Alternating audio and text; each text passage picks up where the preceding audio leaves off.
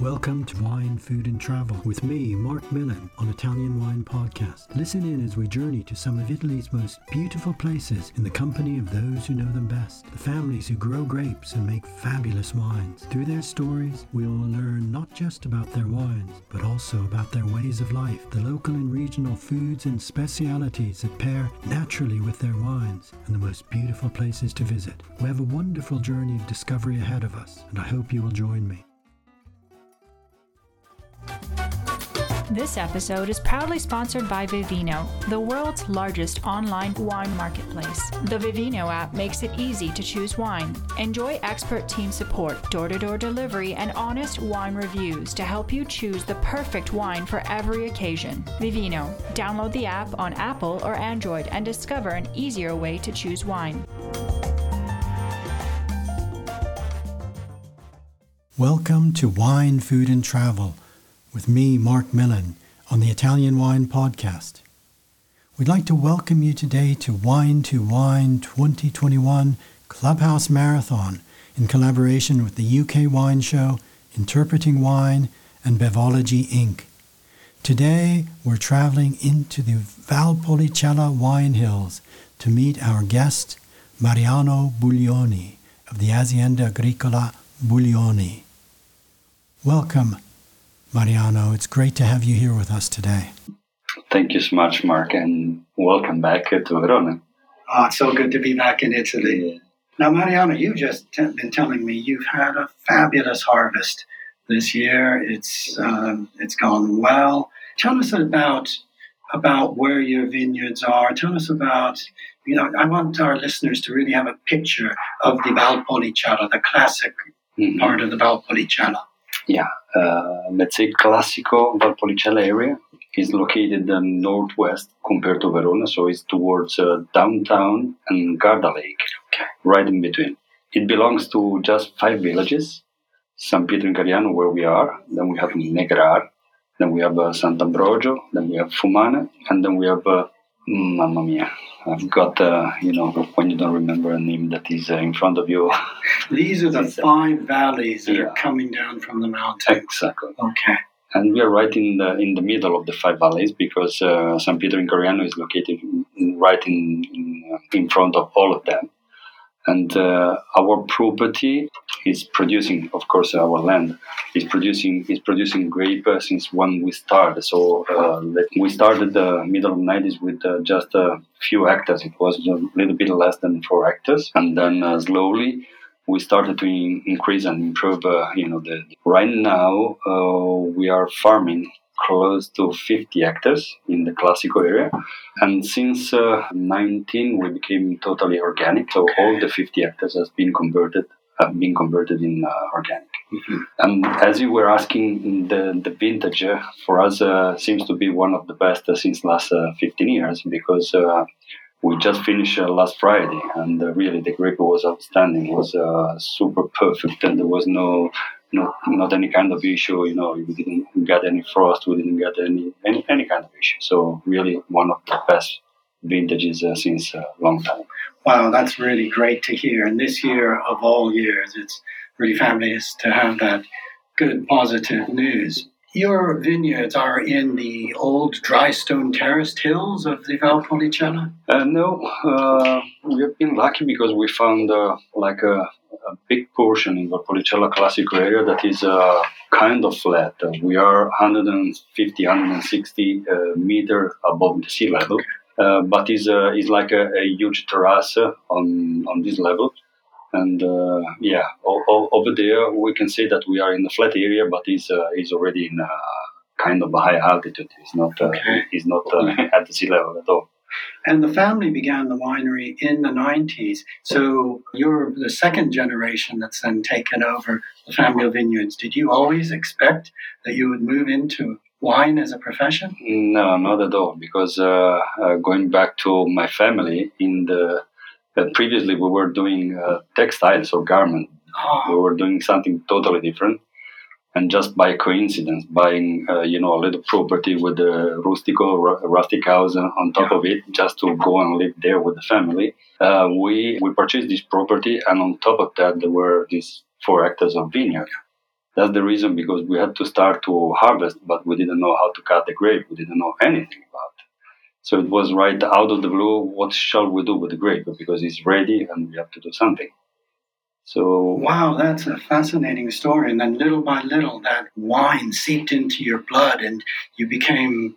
It, it took over your lives. Totally, because uh, I decided to change my life. So it was 2004. I decided to jump out of the family business and starting to take care of the winery. That was just, uh, you know, uh, started the first vintage uh, was 2000. So very soon I decided to quit my previous family business and to start just to take care of vines and then uh, to produce the wine and become a wine producer. Okay, so this is now already your 21st vintage then that you've made since you took it, over. It is, exactly. Wow.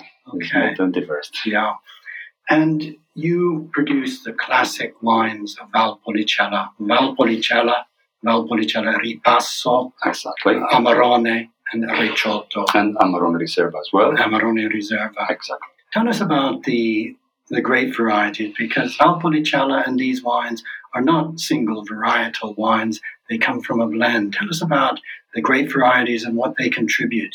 Yeah, the beauty the beauty of Valpolicella is that with the same grape varietals, we get uh, five different, six different wines, just changing the vinification. But the blend is mainly done from Corvina, that is the main one. Then we have Corvinone. Then we have Rondinella. It was Molinara in the past. Now you can use it, but uh, with a, a, certain amount, so it's not free. And then uh, you can add uh, other uh, indigenous or native varietals, like uh, we grow uh, Oseleta. Oseleta, for example, is very old, indigenous, and very rustic grape that brings uh, to the wine uh, the color, so it's very dark. Gives a little bit of uh, richness in spiciness, so it gives some um, uh, some touch of uh, white pepper, and so it brings this specific uh, specific thing to the wine. Okay. Then we have Corvina and Corvinone that are the main grapes. and those, what, what percentage would be Corvina and Corvinone? let's say that both of them together at least is always never less than 60 to 70 percent. Okay, so they're really the backbone of the wine. Absolutely, absolutely.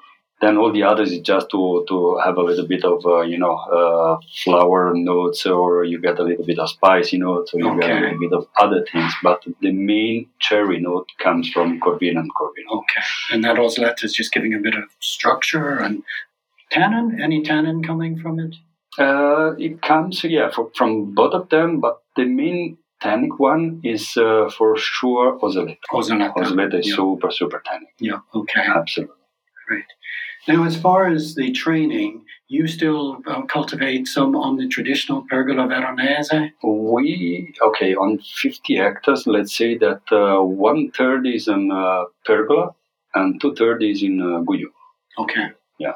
We are now slowly going back to pergola. So we are converting a little bit of the two third uh, into um, pergola again. Why would you be going back? It's more labor intensive, the pergola, isn't it? It, it is, but it's more, it's something that was in Valpolicella since ever, and the reason was that uh, pergola helps you to avoid to get this uh, uh, dryness that you get during the hot summer. Okay. And helps whenever you have uh, a lot of humidity because the high of the, the length of the, the tree, the, the vine, is uh, is much longer than the Guyot. Guyot is very short, where the pergola is much higher than uh, than Guyot. So if you have humidity, humidity used to be sticked into the ground. So it it is better if it is uh, taller and you get more distance between the ground and the and the fruit. Okay, so the humidity side. Perhaps then with climate change and warming, then we see that these old traditional ways of, of, of training were it helps it helps much more yeah, yeah, because you have more shadow and so the the, the, the bunches doesn't get burned from right. from the sun so it, it's really much much better but harder work to harvest you have to reach up to the bunches oh, yeah. yeah it's really hard and uh, it takes much more time it's uh, even more difficult to do all, all, the things you do, you know, just uh, for example, uh, the cut grassing, uh, all those things, because you need to have specific tractors, you need right. to have specific machineries. Uh, yeah. And uh, the spacing between the vines exactly. is different. Well, let's talk about the wines themselves. Uh, starting with your Valpolicella. For you, what are you looking for in the classic Valpolicella? Um, the classic Valpolicella is the wine that has to have, uh, for, for, for sure, two important things. The first one is the fruitiness. So it has to be fruity. Cherry, as I said before, cherry note Yeah. has to be there, is the prevalent one. And then the other one uh, needs to have uh, the acidity, so the freshness. Doesn't need to have any touch of uh, you know oak or uh, heavy tannins. Otherwise, it becomes difficult difficult to, to drink after so short aging because you, you, do, you don't age uh, that long. It's just a few months in the bottle and then uh, straight to the bottle, straight to the to the glass. So that beautiful fruit ready to drink a year after it's been made. Exactly. Exactly. Now, of course, Amarone and Recioto are wines that are made from semi-dried grapes that undergo this period of passimento. When do you actually select the grapes that you're going to be drying? Is that done before the main harvest or at the same time as the harvest? Uh, no, we just start to collect, uh, you know, in different moments. So, for example, you start from Corvina and then you go to Rondinella and then you go to Corvinone. But the selection uh, is done by hand uh, and by the guys who used to harvest. So, is immediately done in the moment we start the the harvest. Okay. And you're looking for different, something different in the grapes that will be dried than what you would be using to press fresh. For sure, you need to, to collect only uh, the best fruit. You- Okay. You, cannot start to collect everything because if something has a, any kind of issue, even a, a broken bunch or a broken piece of, uh, of the fruit, you cannot use it because otherwise, uh, once you start drying that, uh, uh, any cut that is in the bunch is is, uh, is going to allow the mold to you know to to multiplicate and to go everywhere in, uh, in the production.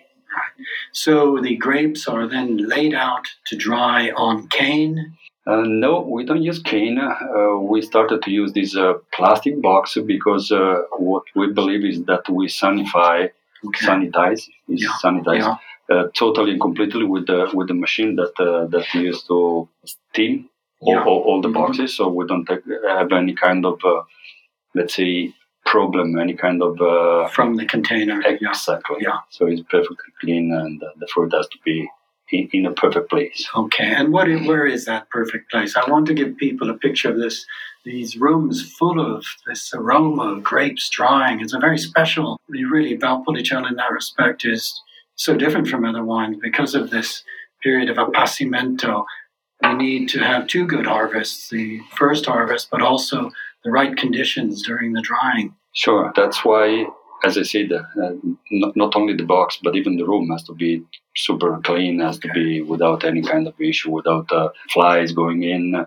That's why we have uh, decided to build, uh, it's a huge room where we stock all these uh, cases, all these boxes, and it's totally surrounded by windows. So we have natural wind blowing in. Okay. Uh, we don't use that much machineries because we like to have the natural uh, air and the, the, the warm air that, that you get uh, during September, October, and a little bit more humid during November. Just because that helps to have uh, uh, the proper maturation, the proper drying. Consider that in this period you lose something between 25 to 35 percent of the weight just uh, in uh, uh, evaporation. So during this moment where you have a lot of humidity into the room, you need to have all, all those big windows with the wind blowing in and trying to dry the room as much as possible. Right. Now, does the building need to be um, situated in a certain direction to, to get the best wind? What is the wind that comes down that dries the grapes? Is there one wind that is a drier, less humid wind that you want to open up to, or is any wind? Um, Let's say it's any wind uh, during the day. That's why during the night we close uh, all all the windows, we close Okay. all the door, just because we don't want to get the humidity of the night. But during the day, the regular day, where it's uh, sun shining outside, where it's a perfect condition, Yeah. everything is open. The wind blows in. uh, It can come from north, west, or east. It doesn't. it doesn't matter. Yeah, it doesn't. matter. Okay. And these grapes that have dried, you can make the three wines Amarone, Amarone Riserva, And, and. Recioto. Yeah. Tell us a little bit about the vinification then. Let's start from drying. So we dry the grape, as I was saying, uh, for a specific period that goes between uh, minimum two months up to three, three and a half months. You dry a little bit more the grape that uh, has to be used for uh, recioto, so the sweeter, the sweeter wine we produce. Then the technique is the same. So we just, uh, uh as soon as the, the, the drying is over, we just start the fermentation. Fermentation, due to high concentration of uh, sugar, and to cold temperature that you get between December and January, the fermentation takes at least uh, between 30 to 40 days to, okay. to finish. So it's a very long fermentation. So if you stop the fermentation, uh, let's say at a specific moment that can be between uh, 50% or 60% of uh, this time, you still have something sweet and you get the recioto one. So you don't allow all the sugar to evolve into alcohol. If you don't stop it, all the sugar evolves into alcohol, then you get something that from sweet, like recioto one, goes into the bitterness because all the sugar goes into the alcohol, and the alcohol is bitter for. What uh, percentage alcohol would be the recioto and the sweeter wine with still some residual sugar, and then the finished amarone? In our case, we have, uh, uh, just to give you the right numbers, 13% of uh, alcohol in the recioto, up to 16.5% in the amarone. Wow, so that yeast can still work oh, to... And the sugar we have into the recioto is 120 grams per My liter. Goodness. Wow. And in Amarone is 3 to 5 grams per liter. Wow, that's incredible. Really? Yeah. The Amarone Riserva, is that a question of aging longer? By yeah, by the law, by the appellation, it's just a request of aging one year longer than the regular one. What we do is totally different process. We started in 2015 not to dry and to age them in the classic method, but we started to uh, dry and age into amphora. Oh. Yeah, totally different method. So it's no oak, it's not uh, it's not stainless steel uh, for fermentation, but it's totally in amphora.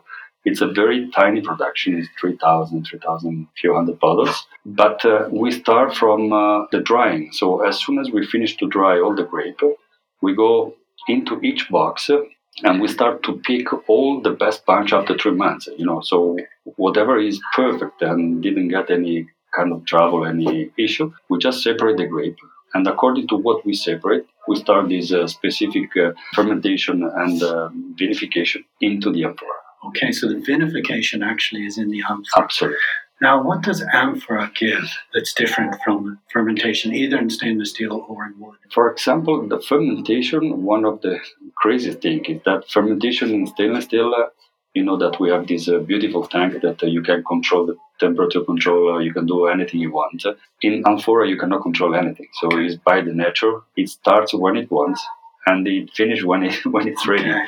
So consider that, uh, as I was saying, 30 to 40 days, you get the fermentation in the stainless steel. In amphora can last even for 80 to 85 days. Oh my goodness! Wow, incredible! And it, still bubbling away. It's still bubbling. Bit. It's yeah. very slow motion bubbling, but uh, it starts in a very slow motion and then slowly go into the proper way. But it takes uh, really at least 70 to 85, 87 oh, that's days. incredible. Really. So if you're a winemaker that loves control, that wants to know exactly precise when things are going to happen. You cannot do that. This is not no way. but you trust the wine. You trust your grapes, and you you let it go where it's going. Yeah, when you choose the right grape, when you you know that uh, your material, your fruit is perfect, uh, you're sure that something will, will, will something special. Yeah, something special. Yeah for sure. Now, after the uh, Recioto, the Amarone, the Amarone Riserva, you have the Vinacce that are left mm-hmm. over. Is this the the, uh, the grape pomace? Is this what you will be using then for your Valpolicella ripasso? Absolutely. So okay. as soon as we finish the fermentation of uh, Amarone, we just take out uh, um, the wine, only the wine from the fermentation tank, and then uh, we leave all the, the skins, all this vinacce, and a little bit of, of course, of choice of uh, uh, amarone into yeah. into the bottom of the tank, and then we pump the Valpolicella on top, going through the skins. This specific uh, action is called ripasso, so paste again, because it, the Valpolicella passes through the skins of amarone, and there 90% of the time starts a secondary fermentation. Okay. So it's a secondary fermentation. It's a very fast one, three to four days. But adds a little bit of extra alcohol. It's a little bit of extra alcohol. Adds a little bit of uh, you know color. Is darker. Yeah. and then the structure is a little bit more body, so you get this uh, from the skin dry extract that is uh, better, is is uh, richer than Yeah. uh, the previous that you started to, to put into the tank, to put into the tank. Okay, wonderful. Let's talk a little bit about. Um, it's such a beautiful area for people to visit, and I hope that our listeners will will be exploring the Valpolicella and come and visit you. Yeah, that would be great. Tell me about the foods, the traditional foods of the Valpolicella. Okay, let's start saying that. Uh, okay, since we, we, we came from uh, a, a different, my family was in the garment, as I was saying. When we started uh, producing the wine, so we became producer, um, the first reaction of the community, even in Verona, was a little bit negative because they said that it was just for us uh, an hobby, was a heavy and hard hobby. So they were betting uh, that we were kind of uh, finishing this hobby very soon because, as I said, it's very hard, it's very competitive, and so on. So to prove that, uh, we uh, started to think to open even the hospitality side. So we opened 2005 one little osteria, is a wine bar in downtown Verona, just to prove that it was not just an hobby, but we were really believing to to become uh, not only a winemaker but a different winemaker, someone who knows uh, how to pair the wine with food, and not only with local food, even if we serve mainly local food but even with uh, with something that we can uh, we can get in, uh, for example, Asian food that is a, is a little bit more spicy, or uh, South American food that is a little bit more uh, hot, let's say. So we decided since the beginning to produce wine that was perfectly pairing with food and not just good for us or good for you. It was something that was really matching with uh, with the food. As I said, mainly with the mm, typical food that we serve in Veneto, so with a lot of things that we serve here. Then uh, we decided to open uh, a little, uh, on the hospitality side, a little uh, wine relay with a few rooms. It's uh, 16 rooms where we can host people and they can live with us. Uh, Is that actually in the wine country? In it, it is in the middle of the vineyard. In the middle of the vineyard. Right in the Wonderful. middle of the vineyard. that's such a such a wonderful experience for people to be able to actually live Experience, and yeah. experience and taste the wine while they're amidst the, the vines. We believed uh, since the beginning that uh, the only way to prove that we are serious and doing great things uh, is to come and live with us what we are doing. So Yeah. you can stay there, you can uh, prune with us, you can uh, uh, harvest with us, you can even uh, be in production with us. So totally, we are open to see people coming and working, uh, enjoying with us what we are doing.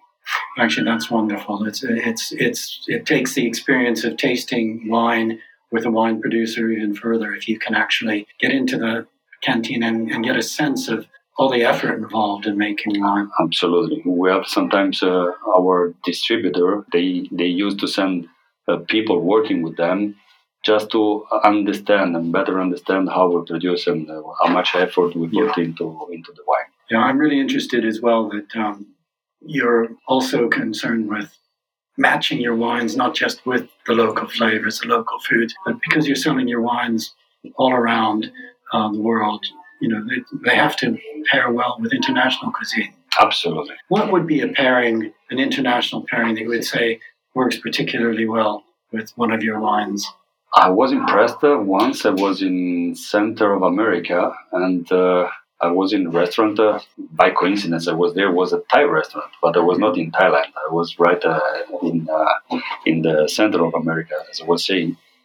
And uh, he was one of the uh, biggest consumer of our ripasso, and I was shocked. I say, "How is it possible that my ripasso is uh, so good in in a Thai restaurant?" So I went there. I was having food with them, and they say, "Can you explain the reason you sell so much ripasso?" And say, "So easy. Taste my food that is very spicy together with your ripasso." Wow. and was matching perfectly. Is and I was right? like, wow.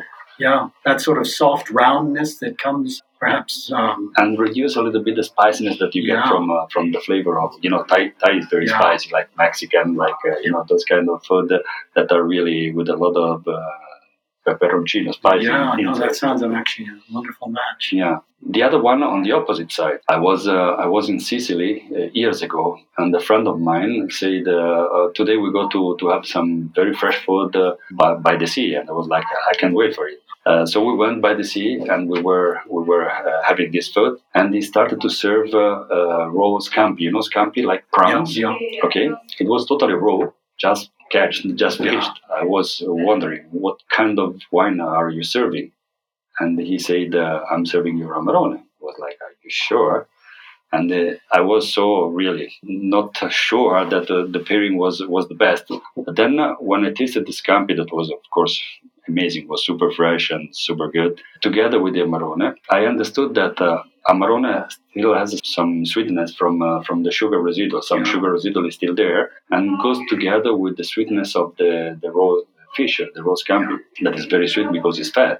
Then alcohol helps to clean up your palate. Sure. And then the beautiful thing is that as soon as uh, you eat and drink, uh, three seconds after, the scampi comes back in your palate uh, Wow. and is really something outstanding. Actually, I've tasted some of the raw um, scampi and gambero rosso in Gambero Sicily. rosso, yeah. And when you have that gambero rosso, it's I, the tingle and the flavor in the mouth stays a long time, and that persistence in your wine would be doing the same. So I can see that would be absolutely It's a perfect matching. Wonderful. I was super impressed. wow, great. I'm going to have to try that. Yeah. So your osteria in the middle of Verona. Yeah. What is that called? Because I'm going to be making a beeline to it. It's called Osteria del Bugiardo. Del Bugiardo. Bugiardo means Okay. the liar. I see. The liar because our ripasso has been named the liar. Okay. uh, since the beginning.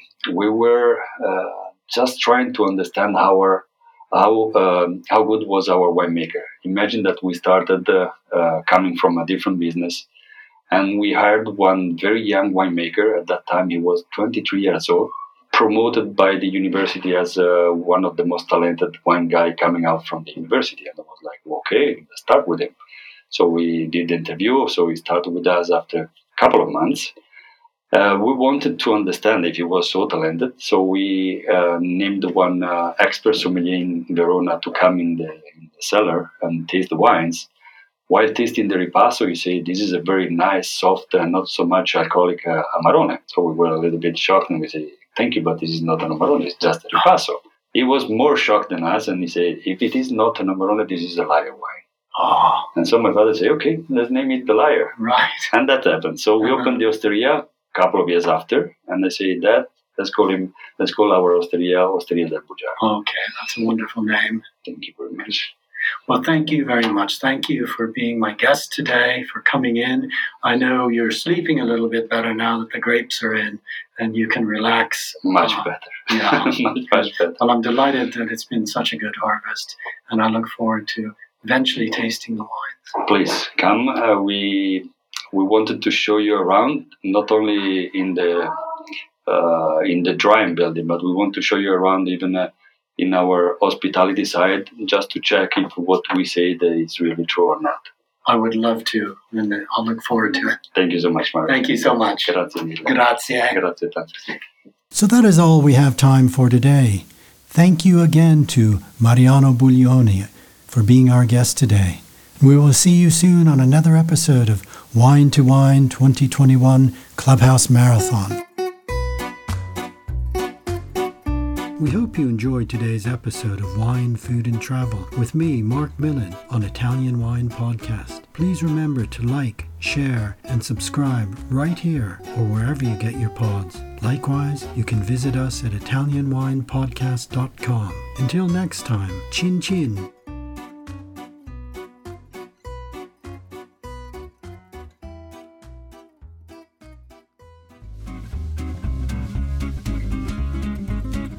Everybody. Italian Wine Podcast celebrates its fourth anniversary this year, and we all love the great content they put out every day. Chin Chin with Italian wine people has become a big part of our day, and the team in Verona needs to feel our love. Producing the show is not easy, folks. Hurting all those hosts, getting the interviews, dropping the clubhouse recordings, not to mention editing all the material. Let's give them a tangible fan hug with a contribution to all their costs. Head to ItalianWinePodcast.com and click donate to show your love.